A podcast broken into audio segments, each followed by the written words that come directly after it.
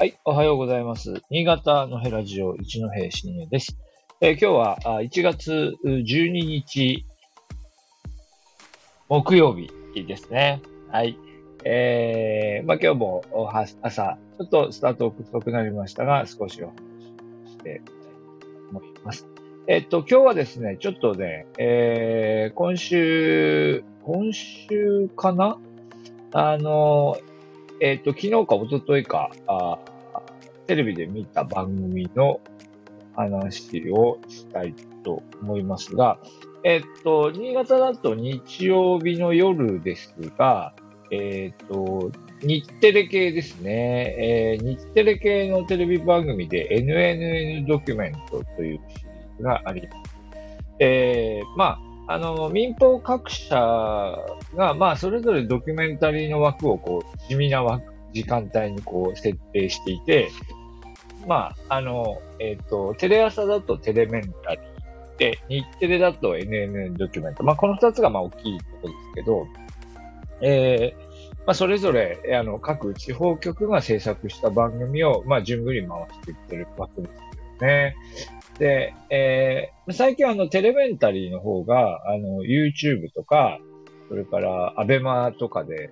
配信をしているので、まあ、大学生に、あの、自由に選んで、なんか、どれかドキュメンタリーを見てきてねっていうと、圧倒的にテレメンタリーを見てる人がいて、やっぱり NNN ドキュメント結構難しいんですけど、ええっ、と、NNN ドキュメントを今見たらね、Hulu で配信してるんですね。だからなかなかこう Hulu で配信しつつ無料配信ってなかなか難しい。ね、NHK もまあ NHK オンデマンドがあるので、まあ、何でも無料では配信してるんですよね。まあそう、まあちょっとそれはちょっと枝に、あの、脱線しましたけど、で、えっと、NNN ドキュメントの中で日曜日の今週の夜でしたよね。はい。今週の放送の中で、えっ、と、吉塚、えっ、とね、ようこそ、ようこそ多国籍商店街へっていうことで、えー多様性でシャッター通りを救えというタイトルの放送がありました。で、えーこれ福岡、福岡の吉塚市場というところで、まあ、あの、昔ながらのこう狭い路地の、えー商店街なんですが、えーまあ、た、歩行者天国かな？ほ、ほなんかこう車が入れ、まあ、入れなくはないけど、こう車が走るというよりは、こう人がこう歩いて買い物できる、えーだと思いますが、まあ、そこがですね、えーまあ、多国籍商店街として展開しているという話で、えーいや、ありました。調べたらページもありましたが、まあ、要するに、えー商店街そのものが存続が危うくなってきた。まあ、つまり、後継者がいないような、えーまあ、店主がこう、高齢化しているようなお店がこう増えてきて、まあ、どんどんお店が閉まってシャッター通りになっていくという中で、まあ、福岡も割とね、留学生とか、えーたくさん住んでいる地域なので、まあ、そこで、こう、そういう人たちを相手にこう商売する、あるいはそういう人たちが新たに自分の店を持つというようなことに、まあ、これね、そう簡単にはなかなかできないんですけど、えー、あの、こうまあそういうことをやっている、やりたいという人たちに、まあ割と積極的にお店をこう貸そうという、えーことなんでしょうね。まあということに取り組んで、えー商店街全体としても、こうリトルアジアというような、えーイメージで売り出そうということで、リトルアジアマーケットという名前で、えー売り出しつつ、えー取り組んでいるという。商店街としても、リトルアジア、全体としてリトルアジアとして売り込んでいるということなんですね。で、まあ、その商店街の様々なか、まあ、えー希望とその葛藤みたいなね、っていうのを描いていました。えー、で、だから、まあ、単純にも全部こう、なん、なんですか、アジアのお店にしようということではなく、まあ、それと相乗効果で昔ながらのお店も、まあ、なんとか息を吹き返す。まあ、人がやってくればね、そこでまた物が売れるっていうようなことにもなっていくので、そういうふうなこう相乗効果を目指してっていうようなことで、えー商店街全体としてもなんかいろいろこう、なんだ、ガネーシャを展示してみたり、トゥクトゥクを運行してみたり、いろんなことをやりながら、こうね、えー、人が集まってくるような取り組みをしているというような話でした。で、中のお店はですね、えっ、と、私が見た中では、えっ、ー、と、中華料理のお店、それから、えー、ネパールの人のね、お店、それから韓国系の店もあったかな。で、で、あとその、まあメインで出てくるのがこう、ミャンマーでね。で、ミャンマーの人が、まあ、その、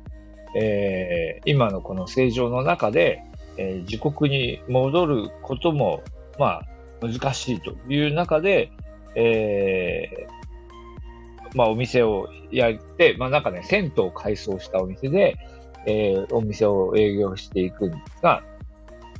まあ、結局でも、その方は一生懸命その商店街の中にな、な、馴染みながら、えー、商店街をこう盛り上げる役目を、えー、勝手でながら、いろいろこうやってくるんだけど、まあその、その人、まあ結局でもその地元との間で何だったかななんか音楽がうるさいとかね。なんかそういうので、やっぱりちょっとこう、周りとの葛藤みたいのがあって、で、えー、で、お店をこう閉じてしまう。いうような、えい場面も紹介されていました。まあでも、その、うん、あの、全体的には好意的に紹介されていて、えー、まあ若者、まあ30代ぐらいですかね。まあ若い人たちが、えー、若いアジアの人たちが、あの、する、あの、この商店街で、まあ馴染みながら、まあ逆にこう高齢化していった既存店のお店の人たちのいろんなね、えー、こともお手伝いしながら、商店街全体で助け上げて盛り上げていこうというふうな取り組みをしているというようなね、そういう描き方ではありましたが、しかし、いろんな課題もある。そう簡単にはいかないというようなところも見えてきたかと思います。まあでもそれは、うん、あの、これを始めた人たちも、こうそれなりの、こう、覚悟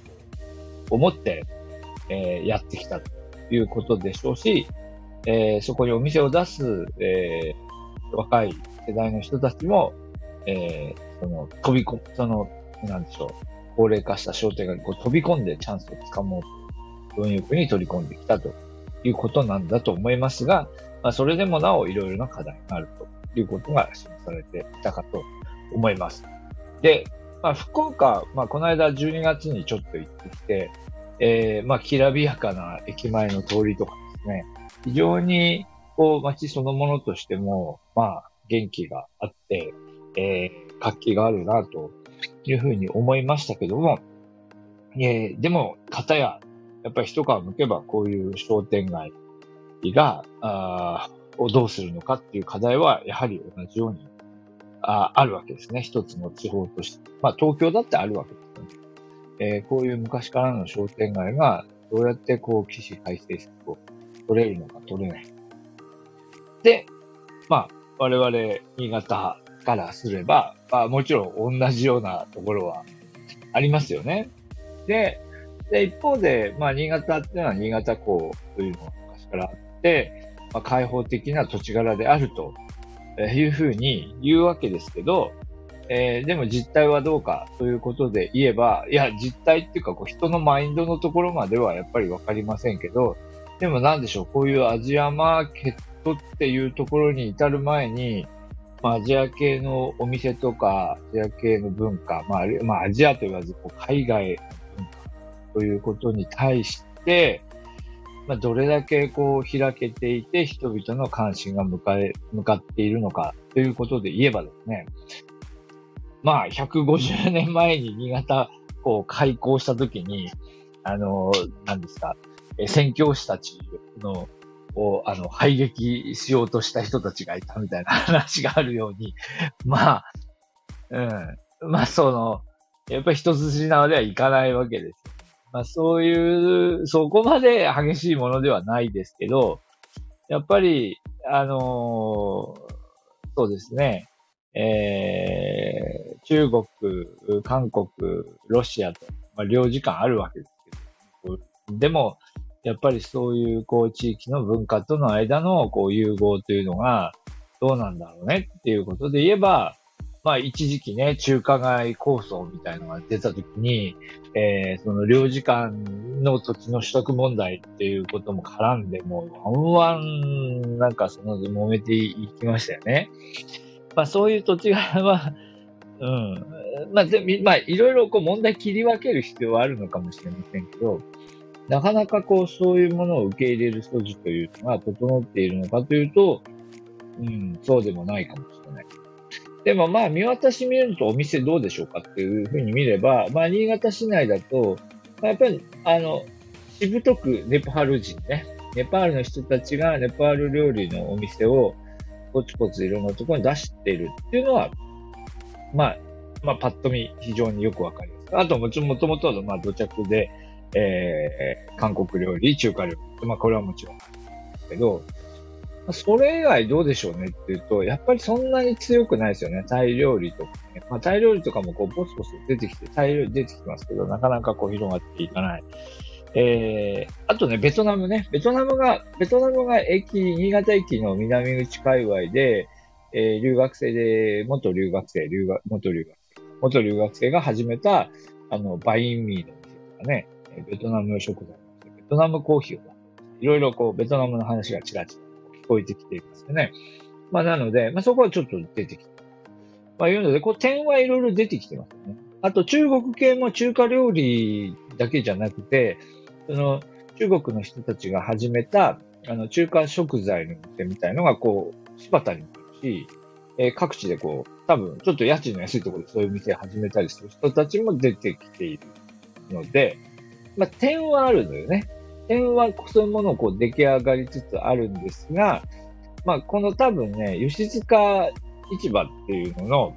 すごい、すごいところ、狙ってるところは、ここに来ればアジアがある。やっぱりリトルアジアっていうコンセプトの付け方で、当然それをやると、いや、そんなとこ行きたくないっていう人もね、逆にいるわけですよね。そんな、その、ね、昔ながらの商店街が良かったんだって、急にリトルアジアとか言われて行きたくないっていう人もいると思うんですけど、そこで思い切って勝負をしてくるっていうふうなことを、まあ、やっているということなんだと思うんですけど、まあ、そういうところが出てくるのかどうか。うん。出てこれそうですけどね、そういう需要もあるし、もう、もうそれぐらいやるべきだっていうような状況の商店街もあると思うんですけど、まあでも本当に自利品になってしまうと、こういう、そういうことをやるこう元気と、まあ、体力と、もうなくなってしまうので、うん。まあ、でき、まあ、できないですよね。まあ、これ、それなりにやっぱり、見てると、まあ、あの、大きな予算をかけているというわけではないでしょうけど、この吉塚市場は、それなりに、こう頑張って、いろんな、こう、イメージ作りに力を注いでいますからね。えー、まあ、そこまでやる、気力、体力、その他、様々なお金も含めてリソースがあるところじゃないとなかなかできないということかもしれないですね。うん。でもどうなんでしょう。まあちょっといつ、いつもこう新潟というのは二つ、両方の側面があって、やっぱり昔ながらのこう農村地帯を背景に抱えている、えー、まあ、あの、農業大国としての新潟。まあ、それは逆に言えばその、その、その中でイコールではないかもしれないけど、まあ、ある種、こう、保守的なマインドを、えー、持った新潟という側面と、えー、港町として、外の、えー、地域に対して、外の地域、国地域に対して開かれた、えー、港町であるというところと、まあ、いつもその二つの、まあ、伝統的なイメージというのが、まあ、相反するような形で語られていて、まあ、どっちですかと言われればどっちでもあるんですよね。どっちでもある。多分新しいものに対してオープンであるという人たちもいれば、まあそれに対して抵抗感を感じる、えー、保守的な昔ながらのこれがいいという 人たちも、まあいるし、まあそれは別に、なん、なんでしょう、その二つを両立する方法はあるとは思うんだけど、えー、まあ、という中で、まあ、こういうやつできないのかなというのを、この福岡のね、リトルアジアで、えー、感じたところで、えー、吉塚市場リトルアジアマーケットは、あの、まあ、あの、ホームページに出ていますし、えー、なんかね、探してみたら、あの、多分 YouTube でも、あの、NNN ドキュメントは流れてないんですけど、あの、吉塚市場のことを取材した映像っていうのは他にもいくつかあるようです。うん。まあ、個人的にはね、こういうものがもっと新潟でも立ち上がっていったら面白いかなと思いますけど、うん。まあ、ちょっとなんか、まだ今、道筋は見えない。道筋は見えないかなと思ね。えー、はい。まあ、今日はそんなお話をしてみました。まあ、またね、この、この、この件はいろいろ、うん、意見のある方もいらっしゃると思います。ご意見、えー、いただければと思います。はい。じゃあ今日はここまでにしたいと思います。ありがとうございました。